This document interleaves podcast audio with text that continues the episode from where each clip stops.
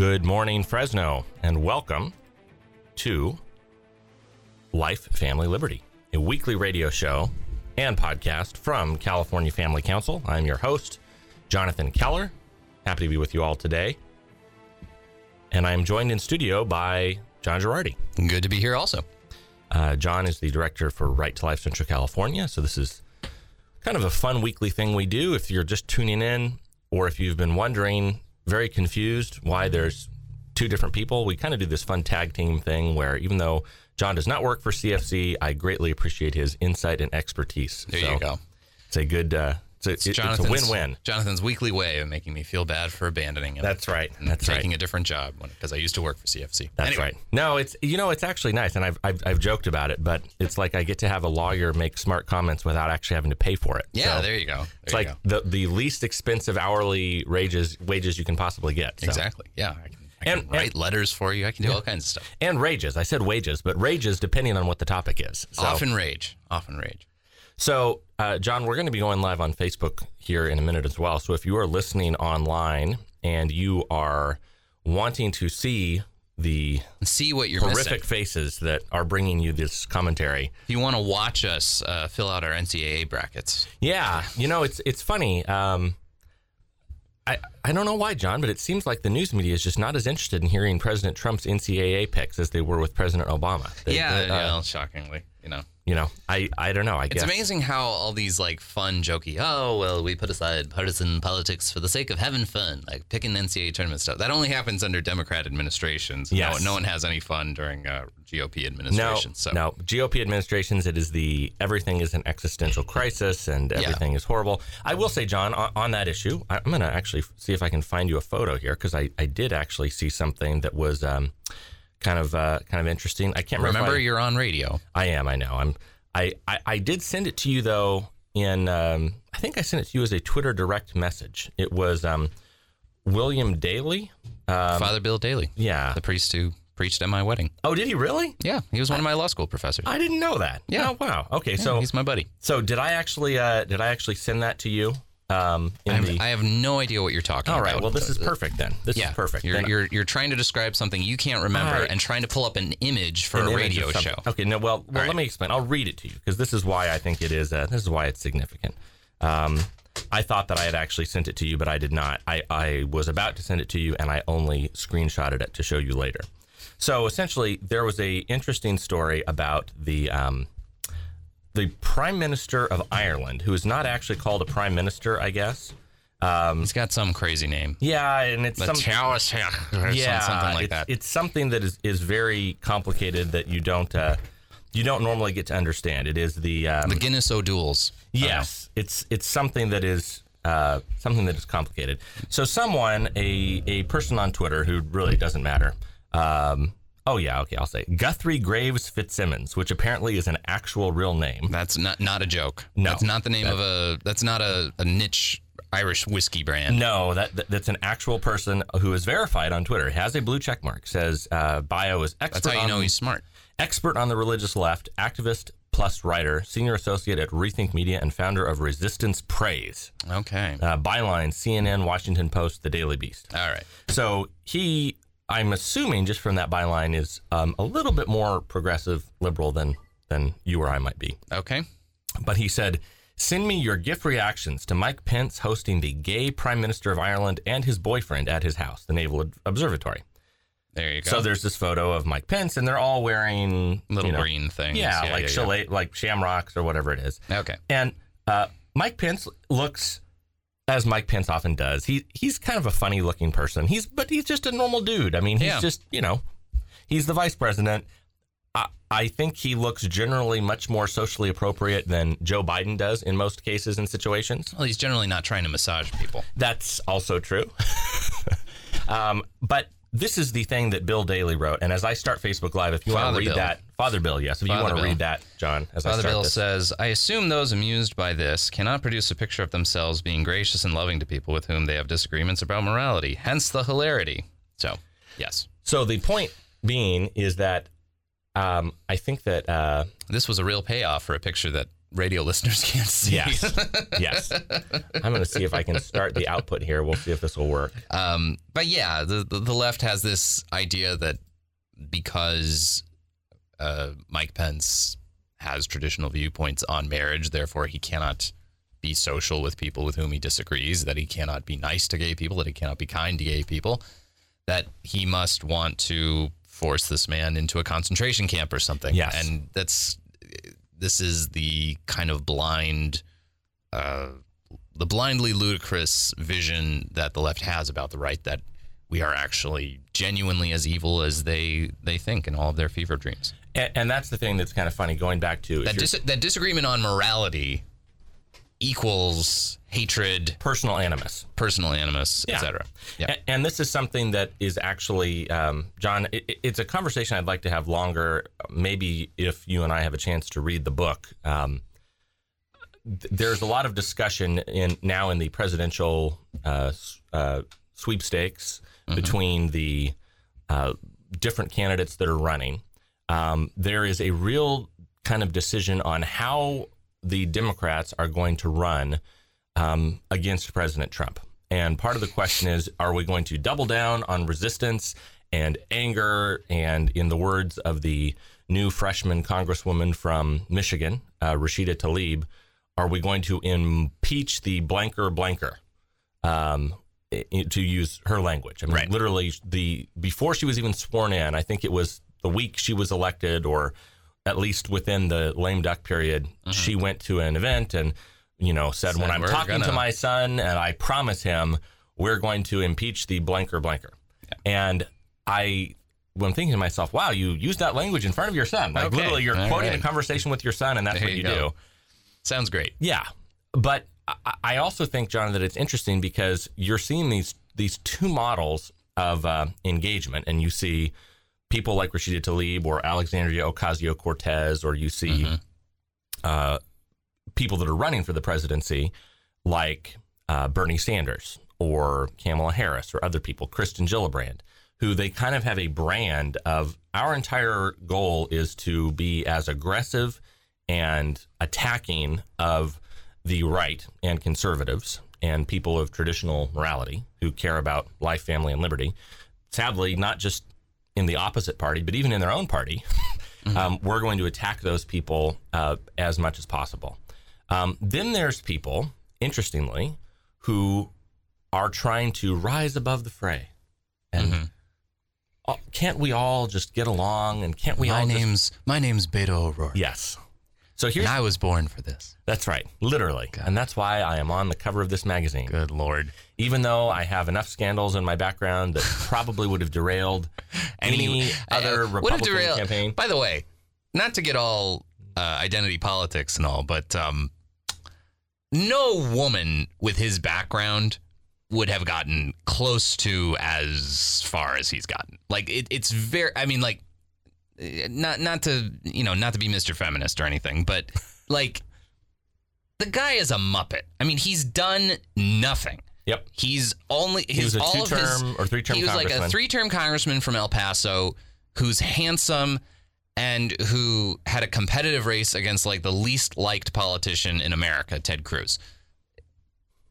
That is somehow more impressive than I, I mean I, I you know I have no great love for Cam, Kamala Harris, but she's a United States senator. She was an attorney general of a state. She was a high-powered prosecutor. She's accomplished a lot. She's clearly really smart and really accomplished. Yep. Like I disagree with her on basically everything, but the idea that that Beto O'Rourke is like, oh, this is a better standard bearer than Kamala Harris or, or even any of the other women in the race. Like, it, the guy is a muppet. If he weren't handsome, he wouldn't even be close. Like, i i he, he's a complete joke. Anyway, Uh, so here's the incredible thing, John, and I don't know if you've seen. not that I'm endorsing or anything. I'm No, just no, saying, no. as an observer, I think as an observer, I, I, I think we can comment on the qualities of this, these people. Well, and I- and he has no he has no accomplishments to his name. He, he's he's a pretty face, and I think that's the root of his popularity. So, John, that pretty face over the weekend ra- announced that he raised $6.1 million, which is the most, I believe, ever raised in an opening 24 hours for any presidential candidate ever in history, including beating Bernie. Bernie Sanders. Wow. Now, this is really significant because Bernie. I know my uh, social media accounts were peppered with uh, fundraising ads from from Beto. Like it, it- like uh, several one on I got one on Twitter, I got one on Facebook, etc. Um, and they're talking about how they're taking no PAC money, and I'm sure there wasn't a PAC that helped pay for all of those ads. No, on, no, certainly not. on Facebook and Twitter, which I'm sure were uh, cost a pretty penny. So the the fascinating thing though is the two highest raisers in the Democratic Party are Bernie Sanders and Beto O'Rourke. And the question is going to be, I think, in that sense, which one of those two models is going to be the model moving forward for our civic discourse? Are we going to have angry raging against the machine or young, you know, vanilla milquetoast? So Two roads diverging. we will be back shortly after the break on today's episode of Life, Family, Liberty.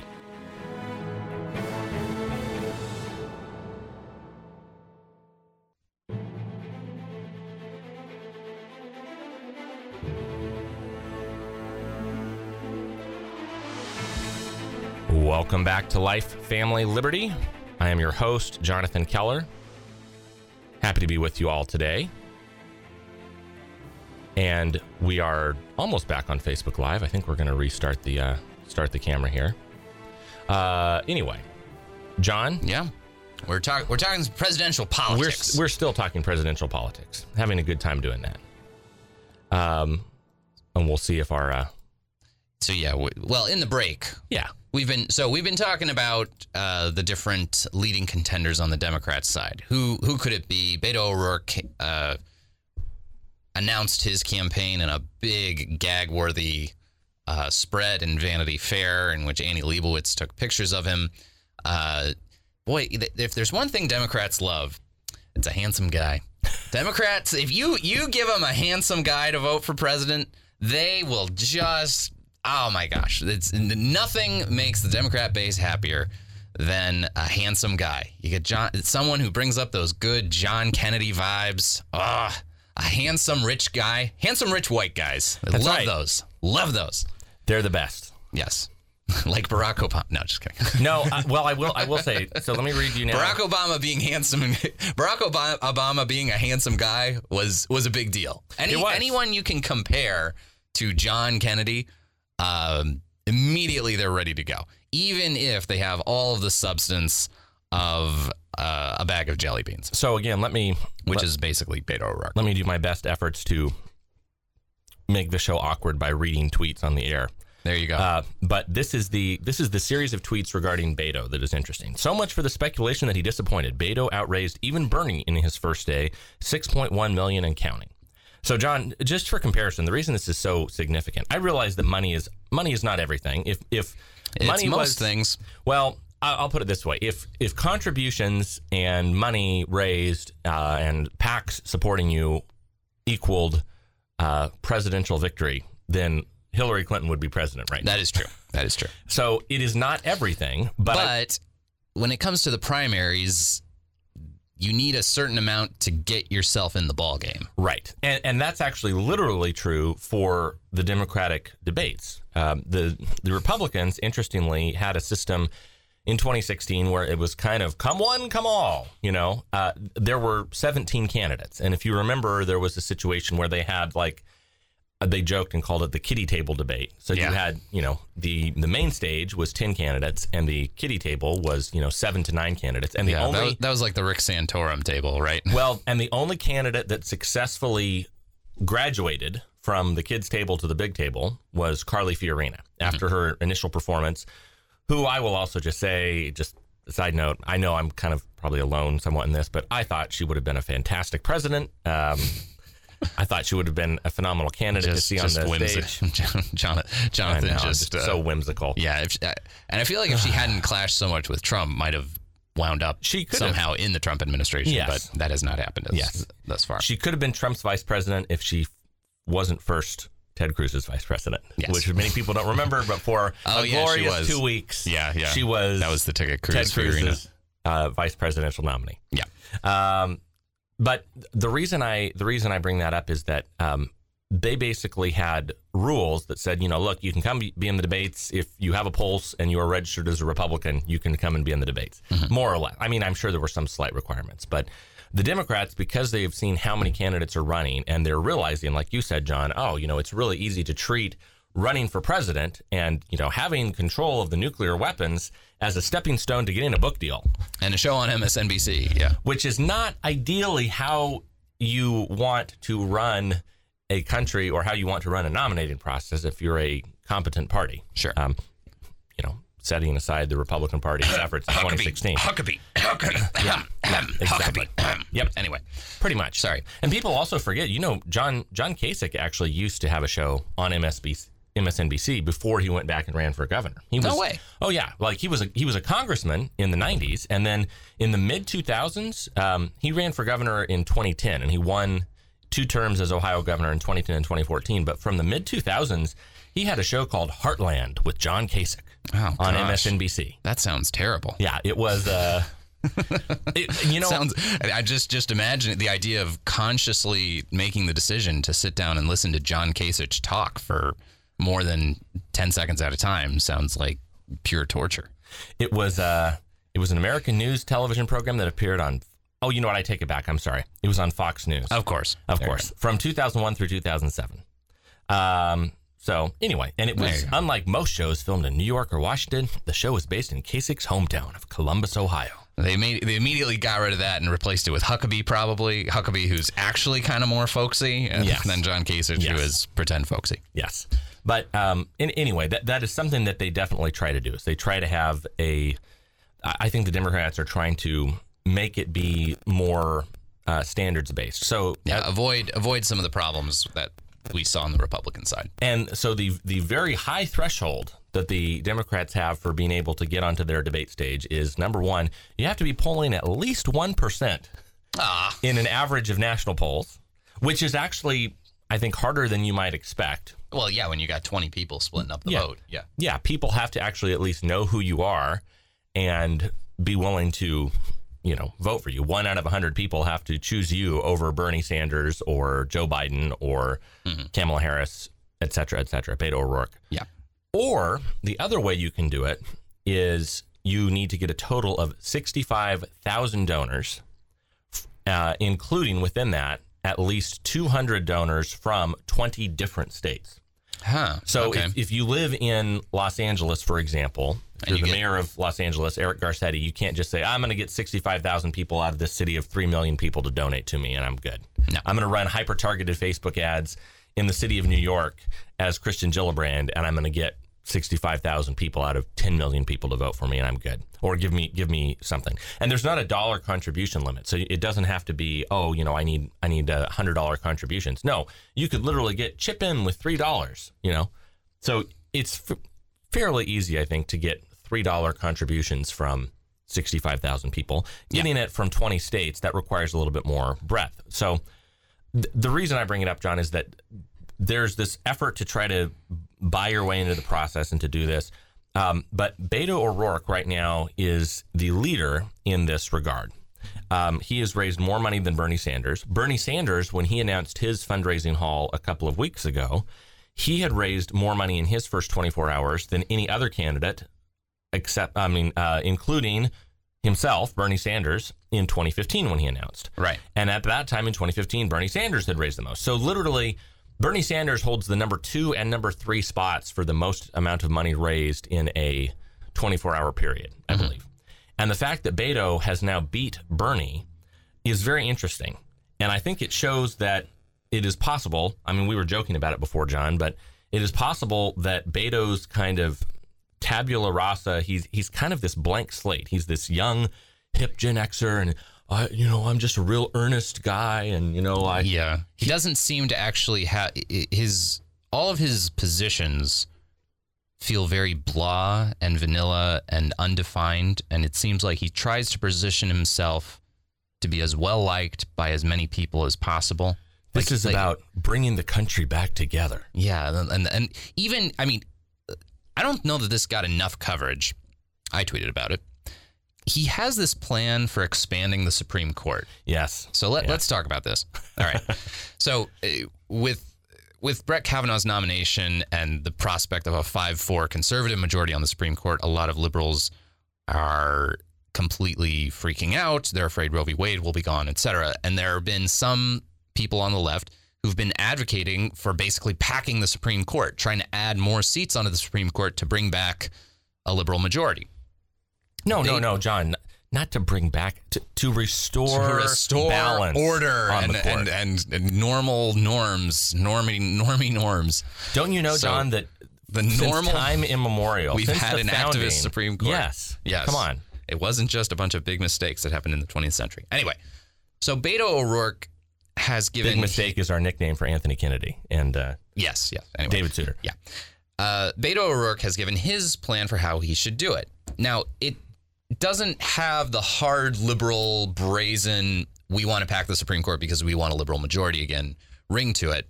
It's it, it's so asinine that it's either hopelessly naive and stupid or totally cynical. So his thought is allow Republicans to appoint five Supreme Court justices, allow Democrats to appoint five Supreme Court justices, and then let those 10 Supreme Court justices pick five more. Which which Republican would be appointing this when they say the Republicans? Are we talking which, about which is like okay. First of all, this plan requires, I I think, a constitutional amendment. Yep. First of all, because the the process for appointing a Supreme Court justice is the president nominates and the Senate confirms, um, or does not confirm. Uh, secondly, he he's dealing with this fiction that is popular with politicians who want to act like they're above the fray that there is actually out there some neutral, moderate middle ground in our political and judicial philosophies. That if we just could get to that and get above the partisanship, we would all be better off. No, their conservative judicial nominees have a certain mindset. Liberal judicial nominees have a certain mindset. There's not something in between the two of them that's somehow better and will re- lead to better outcomes. no, John? Averages fix everything. Well, you just need to average everything out, and it'll and be you're fun. good. Yeah, That's No, good. It, it's incredibly naive and stupid. So we will keep talking about that, both the Supreme Court and just a bigger picture of the political system looking forward when we come back on today's episode of Life, Family, Liberty.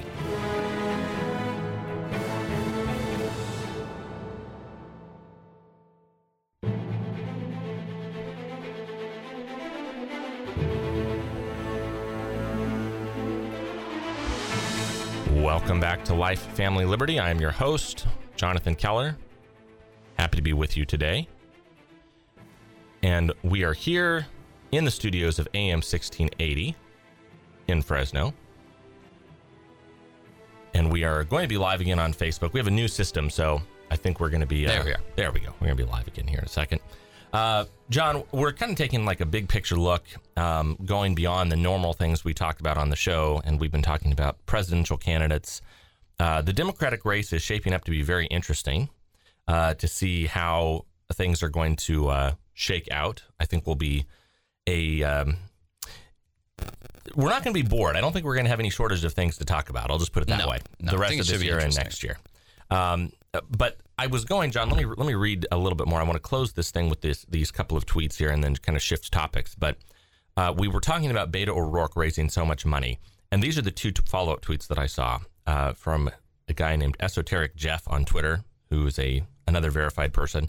He said the zeitgeist on Twitter, near as I could ascertain it, was skeptical to dismissive of Beto, tacitly treated him as a paper tiger. That's all going to change now, which is true. If you become the number one highest raising uh, person in the field, then people kind of have to take you seriously Sure. even if they think you're a bit of a doof.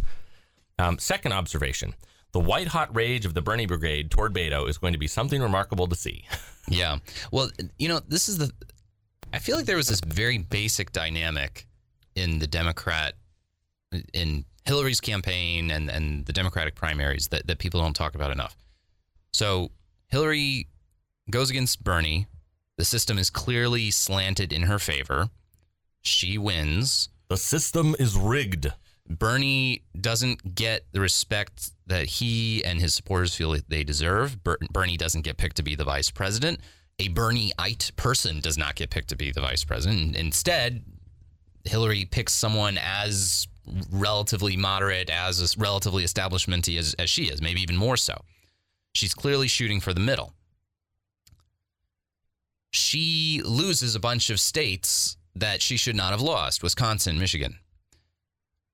It's clear that there were some Bernie people who stayed home and they were so mad over the primary. They were so mad over they were they disliked Hillary so much that they stayed home and genuinely adversely affected her chances. Now there were elements on the Republican side that worked against her. You know, maybe the, that combo of alienating the Bernie people and Trump being there resulted in a better, you know, better odds in states like Wisconsin and Michigan than would otherwise have been present. But if the Democrats do this again, if they reject Bernie again and pick someone like Beto, who is very milquetoast and moderate, who who who does not I mean, none of his viewpoints are in the least exciting for someone from this sort of more socialist AOC slash Bernie background. Um, I feel like it's going to be really alienating for them. Again. So, so here's the interesting thing, and I, and I think some of them will stay home rather than vote for Beto. So, um, again, if you if you follow on Twitter, there's a there's a guy named Josh Barro, uh, who is not a conservative. Um, he is uh, another verified person. He's a business columnist for New York Magazine, um, and he is uh, he's interesting interesting Twitter guy. Lots of fascinating uh, things that he talks about, and you know, very well informed. But he's responding to the tweet I read earlier about Beto not being a paper tiger, and he said the thing I hear from a lot of my normie friends, you know, that's what that's what you call people who don't follow politics on a day to day basis or write about it. The thing I hear from a lot of my normie friends is, "quote I just want Barack Obama back," unquote for a material chunk of the electorate, I'm not sure you need more of a platform than that. That's true. So the thing that's interesting, and this is why, John, I think that I almost wonder if if uh, Joe Biden's candidacy is going to explode on the launch pad before it ever actually, you know, takes flight. Um, I I think that if you have to pick between who is the comfortable uh, folksy white guy that can make me feel the most comfortable and you know uh, secure and not freak me out. If you have to choose between Joe Biden or Beto O'Rourke, that's a tough call.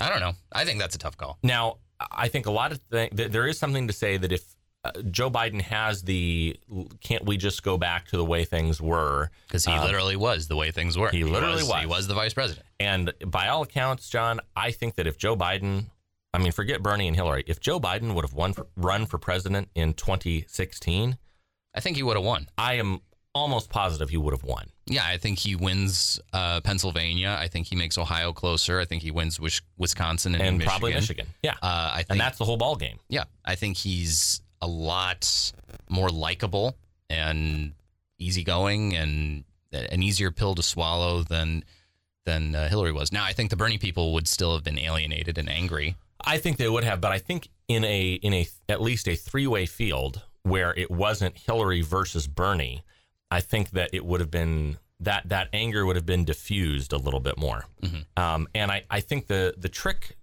the trick here is that Beto. Uh, you have to be careful how you say this because I think that there has been some jokes that I've I, I, saw something online where people were saying, "Oh, you know, look, you know, Beto is basically just the white version of Obama." Um, to be fair, President Obama did go to Harvard Law School. Yeah, and, that's the thing. I mean, he the, was the a big, state the senator. Biggest was, knock, the biggest knock against Obama is that he had no experience. And and yet Beto O'Rourke has somehow outdone him by lack of by, experience. by by his his at least like Obama was at least smart. I think. Yeah. Uh, Obama was a Harvard Law School graduate. He was editor in chief of the Harvard Law Review. He yeah. he was like an adjunct professor, I think, at University of Chicago Law School. Like they don't hand that out to anybody. No. Like he was a smart guy. Beto like graduated from Columbia.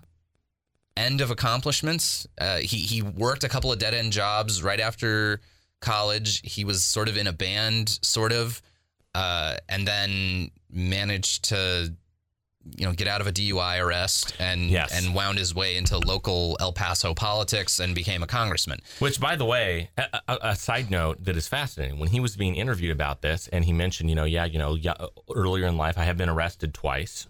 Uh, Beto O'Rourke says he goes, I've been arrested twice. You know, once was uh, for criminal trespassing because you know I was doing a prank or whatever it was, and then he said the other time was, you know, for driving while intoxicated.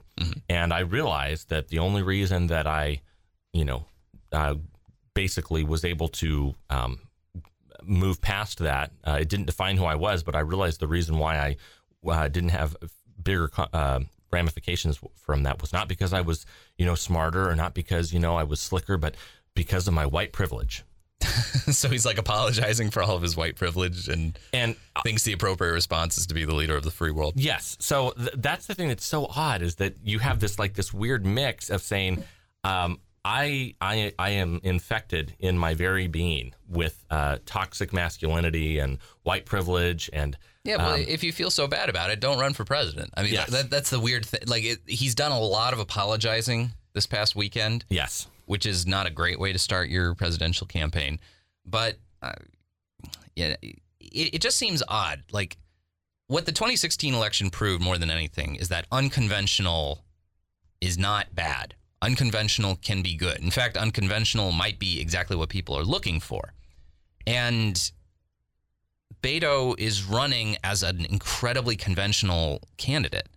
So I, guess the question is, I mean, how many conventional Republican candidates did Donald Trump trample all over on his way to the White House? Having someone like Beto who's playing by these older rules, who's afraid to, you know, really go after someone, who's afraid to act in these sort of non-traditional ways, I, don't know that that's a winning. I don't know that that's a winning combo. I mean, maybe all you need is someone more likable than Hillary Clinton, and that that's a you know pretty low bar to attain. I get it as much as some of these things about likability they only get applied to female candidates, and that's a little lame.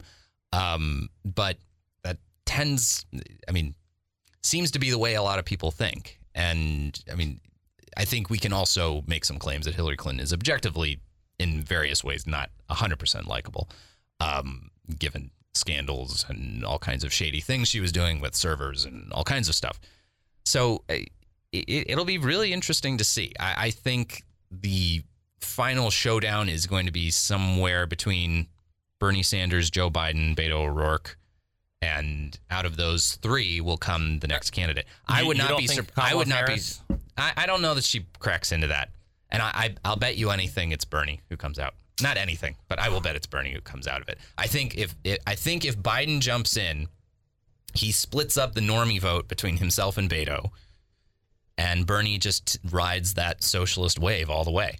So I do have to show you, John, another thing, a, a- a photo that you'll you'll appreciate here. So th- this, I don't know if you know who Billy Eichner is. He's a, Yeah, you know, yeah, he's some crazy comedian dude. yes, Oh, he doesn't like Beto O'Rourke, and he's looking at Mayor Pete. Yeah. a very prominent uh, gay comedian who was on uh, Parks and Rec, and you know, you know. So it's it's the famous meme that you'll probably be able to barely see here of you know the the guy walking with the girl and looking at the other girl, and Yes, yes. so it's a picture of instead it's instead it's three Billy, guys. Yes, it's Billy Eichner looking away from Beto O'Rourke and looking at Mayor Pete. Again, photos on the radio. a just- great way yeah, to do you know, the radio. You know, I I'm just uh, I'm just saying. Um, I I I think John that Mayor Pete could surprise a little bit. I He was, geez, people probably don't even understand who we're talking about. We're talking about Pete Mayor Pete, Buttigieg. Mayor Pete. Pete Buttigieg was the mayor of South Bend, Indiana, the city in northern Indiana where Notre Dame happens to be located next next to. Uh, and on the strength of being a mayor from a red Midwestern state, a Democrat mayor in a red Midwestern state, Pete Buttigieg is trying to run for president because there's no elective office statewide in Indiana he can actually run for. Right. I continue. If the guy couldn't even get a Trader Joe's in South Bend, I don't know how he should be pre- leader of the free world. That's, Hey. that's a line from Holly Girardi right there. That is uh, fantastic. I am going to anonymously share that with uh, some of my friends because that is a that's a perfect example of your executive leadership ability. Uh, we will be back after this on today's episode of Life, Family, Liberty.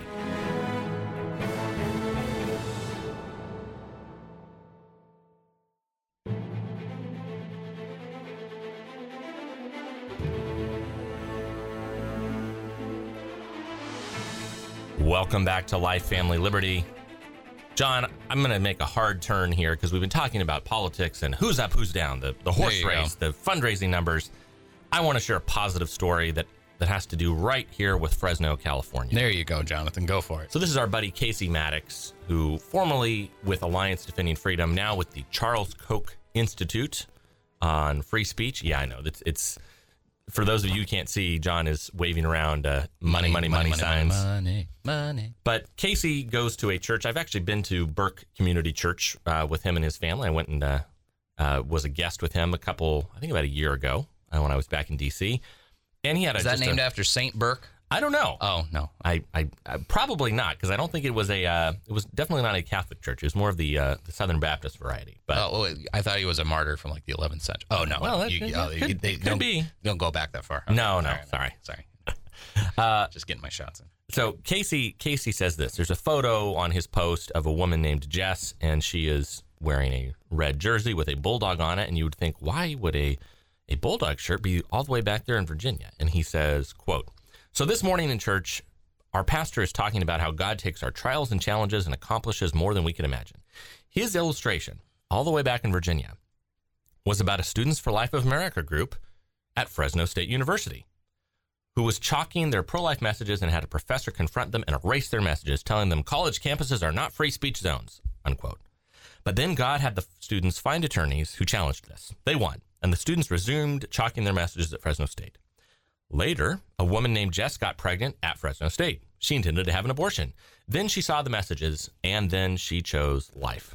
And then Casey says, You may have guessed by now, but this was a case I worked on, and I didn't even know this part of the story until this morning. So literally, he is sitting in the audience at his own church, and he did not know this story until his pastor shared it. There you go. And he says, thankful to God for his goodness and thanks for the amazing work of the great ADF attorneys Travis Barham, Tyson Langhofer, Caleb Dalton, and especially Bernadette Tasy. our brave friend and the president of Students for Life. And Bernadette says in the comments, she says, Wow, our story is still having such a big impact across the country. Thanks for everything and thanks for sharing this.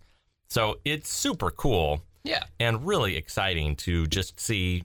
You know, John. I mean, you never know how uh, how God is going to use little things that we get frustrated by. Um, how He's going to use them for good. There you go. And um, I uh, I'm excited because it just is another way where in California sometimes, John, I think we can get frustrated with the um, the overwhelming um, progressive ideology that you see not just in the government but you see in the cultural institutions like at Fresno State. And sometimes you can wonder, gosh, you know what what really can we do? I mean, is it better just to kind of fold up our tent, you know, pick up our ball and go home? Um, or do we want to keep staying and fighting and engaging? And I think this is a good example that even if you are a, uh, you know, a lone twenty year old, four foot eleven uh, student at Fresno State, as Bernadette is, uh, you can have a outsized impact uh, both in your community and around the country. There so. you go. There you go. Uh, so, John, on that note, I, I wanted to close with some local things here. Uh, first off, if people are listening here and they are like, man, that's inspiring, I want to do something. If only there was a way right now I could go out and, and maybe pray to end abortion. How might someone do that in the Fresno area? Check out 40 Days for Life from Right to Life of Central California. Uh, we are out next to the Planned Parenthood Clinic, just a few blocks away from here on Fulton Street. Uh, we actually have the building that is right next door to Planned Parenthood, at located at 616 North Fulton Street. 616 North Fulton Street. Don't put 616 Fulton Street. You'll wind up somewhere in downtown Fresno.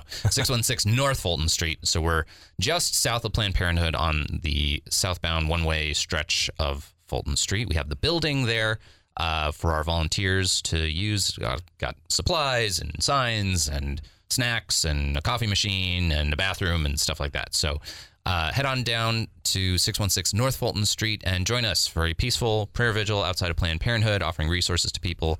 We have a great partnership we're doing this year with Pregnancy Care Center to try to reach women uh, who are going into Planned Parenthood. So there you go. If you want to learn more or give us a call about what times we need people, uh, just give us a call at 559 229 BABY. That's 559 229 2229 at Right to Life of Central California. Perfect. There you go. So, folks, I strongly encourage you to do that. Uh, stay involved. And if you're looking for a way to make a proactive difference, um, especially if you're a conservative and you're watching all of the stuff happening with the presidential election and you're thinking, man, you know, I there's really nothing that I can do in California. Um, I, I support the Electoral College, just for the record. Um, Yep. Even though it means that my vote will never ever count for president as long as I live in this state, it will basically. I mean, we need to support the electoral college, but we also need to support breaking up a couple of these yes, way too big states like yeah, this one. yeah. I mean, Elizabeth Warren, she's talking about breaking up Amazon and Facebook and Google. Well, how about breaking up California for crying out loud? There Come you on, go. break there them up. go. Break them up. Break break them up. That's what that's what I think. Anyway, I, talking about antitrust? Psh, come on. Anti-California. So Anti-Gavin. The other thing I wanted to say is the the rally at the Capitol next week, John. Uh, Just a scant ten days from now. Uh, I strongly encourage you if you go to our website, CaliforniaFamily.org. There are multiple stories. If you go to our Facebook page, uh, facebook.com slash California Family. There is a post right now at the top of that page that uh, is talking about the title, and it's the same article as on our blog. Outraged parents to rally again at Capitol over sexualized K through 12 health lessons. And it says a mother-led grassroots group from Southern California is organizing a rally at the Capitol next week to protest plans to add sexual content to K through 12 health lessons, among other things. So the first rally was January 25th, and I was privileged to MC that rally alongside my staff member Greg Burt and alongside uh, the two ladies who were leading that up, Aileen Blakowski and Stephanie Yates, uh, this amazing two moms with kids in school who just were really getting fed up of looking at the curriculum and seeing how hypersexualized it was. And John, we've talked about we've talked about the history of sex ed, comprehensive sexuality education. Mm-hmm. The the difference that I think is key here, it's not just sex education, it's not just reproductive health education. When they say comprehensive sexuality education, um, I hate to be too graphic here, John, in our last 90 seconds, but There you go. c- c- correct me if I'm wrong. Um, same sex relationships, I'll put it as obliquely as possible in the case there's kids in the car. Same sex relationships generally do not have anything to do with reproduction. Is that is that correct? Uh, uh, I would say 100% of the time. they don't. yeah. So theoretically, So we're talking about the mechanics of how that relationship expresses itself correct. sexually. And that is why it is beyond reproductive health. They are talking about sexuality education, comprehensive And- sexuality education. And beyond that, they are also talking about abortion education because Yes. they're providing kids with information about all legally available forms of birth control, which includes not only abortifacient contraception, IUDs, the morning after pill, it also includes actual elective surgical abortion, talking to kids about about abortion, about what their rights are relating to abortion, about how abortion is safe. And they're bringing in vendors to discuss these things like Planned Parenthood. Planned Surprise, Parenthood, surprise. which is the vendor for Fresno Unified School District teaching this, which is the vendor for Los Angeles Unified School District teaching this, and probably lots of other school districts throughout the state. And that is why we are rallying at the Capitol on March 28th. I encourage you, go to our website, californiafamily.org, go to the Facebook page, sign up on the event, um, send a donation. We need your help to help uh, raise money to get people up there to the Capitol and to support the event. We will talk to you next week. I'm Jonathan Keller. I'm John Girardi. God bless, and we'll see you next week.